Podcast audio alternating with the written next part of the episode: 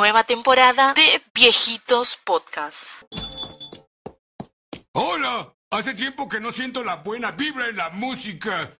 ¿Dónde encuentro lo último de Brett? En Viejitos. ¿Viejitos? ¡Pero si aquí están todas las mejores bandas!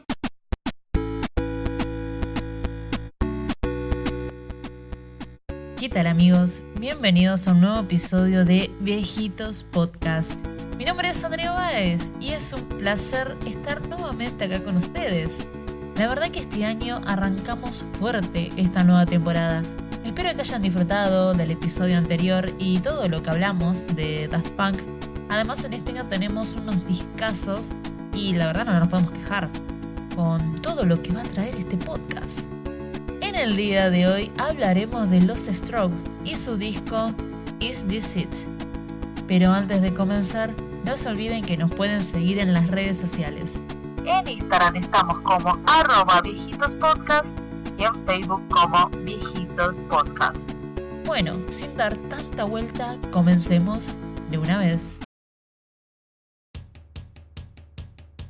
Esta banda fue formada en 1998 en la ciudad de Nueva York.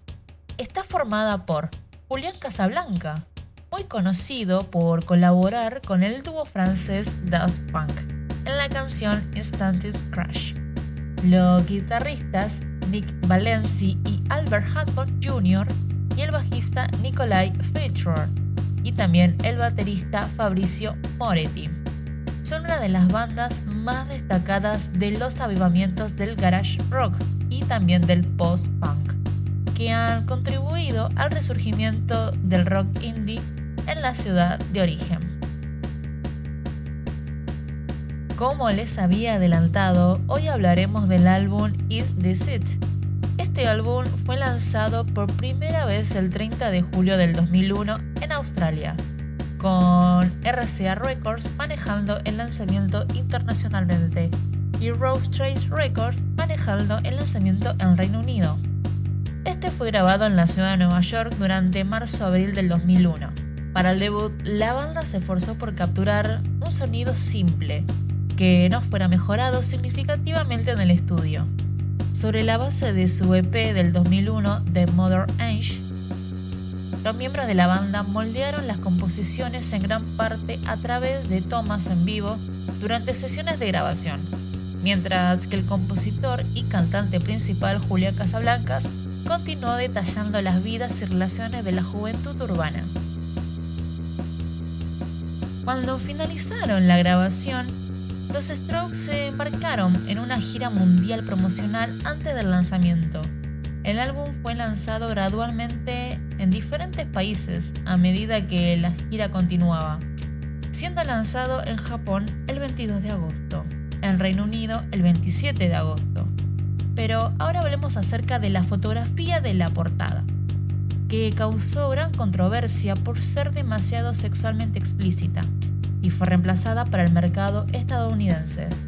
Debido a los ataques que todos ya conocemos que sucedieron el 11 de septiembre en la ciudad de Nueva York, el lanzamiento del disco estadounidense se retrasó del 25 de septiembre al 9 de octubre y se modificó su lista de canciones, con la canción New York City Cops fue eliminada. Sin embargo, el lanzamiento del vinilo estadounidense todavía incluye esa pista, resultado de su lanzamiento el 11 de septiembre. Los Strokes se destacaron de otras bandas debido a su interacción de guitarras gemelas y su sonido melódico influenciado por el pop. Este disco alcanzó el puesto 33 del Billboard 200 de Estados Unidos y el número 2 en la lista de álbumes del Reino Unido. Alcanzó el estado de platino en varios países. Recibió grandes elogios por parte de la crítica. Lo elogiaron por su carisma y ritmo, que a menudo hacía referencia a las obras de bandas del garage rock de la década de los 70. El álbum se considera crucial en el desarrollo de otras bandas alternativas y también de la industria de la música post-millennial y ha aparecido en varias publicaciones de la lista de los mejores álbumes de la década del 2000 y de todos los tiempos. En cuanto a sus letras, que han sido catalogadas de índole sexual y expresiones de relaciones de la edad moderna, la banda supo cómo llamar la atención de los oyentes, hablando de la naturaleza atrevida y la relación de encajar en una sociedad y de las drogas. Todas las canciones del álbum se mezclaron con 11 o menos pistas de audio, para intentar que al oyente le gusten las composiciones. Abre con la pista principal, que presenta una línea de batería metrónoma simple, una característica recurrente en el resto del disco, uno de los tempos más lentos. Is This It es el intento de los Strokes de hacer balada. Bueno, como antes también habíamos hablado de la polémica portada que tuvieron que cambiarla en varios países, hablemos de dónde surgió esta idea. La portada internacional estaba en manos de Colin Lane y se presenta con la fotografía de un trasero y la cadera de una mujer con una mano enguantada de cuero descansando sugestivamente en ella. La modelo de esta portada resulta ser la novia de Lane, quien explicó que la sesión de fotos fue espontánea y ocurrió después de que ella había salido desnuda de la ducha. Lane recordó que un estilista había dejado un guante en su departamento y señaló: "Hicimos alrededor de 10 tomas, no hubo inspiración real, solo estaba tratando de tomar una foto sexy".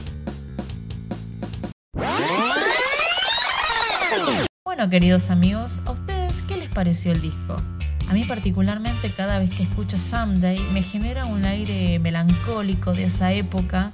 Es un disco que no podés perderte de escuchar, ya que tiene unas melodías básicas, pero el trabajo de composición es mucho más complejo y agradable de escuchar. Así que déjanos en las redes sociales qué te pareció este disco, si lo escuchaste en su momento cuando salió, si lo escuchaste ahora, o lo que quieras aportar. En las redes nos podés encontrar como @Viejitos Podcast en Instagram y en Facebook como Viejitos Podcast. Mi nombre es Andrea Báez y espero que lo hayan disfrutado. Nos estamos escuchando la próxima. Adiós.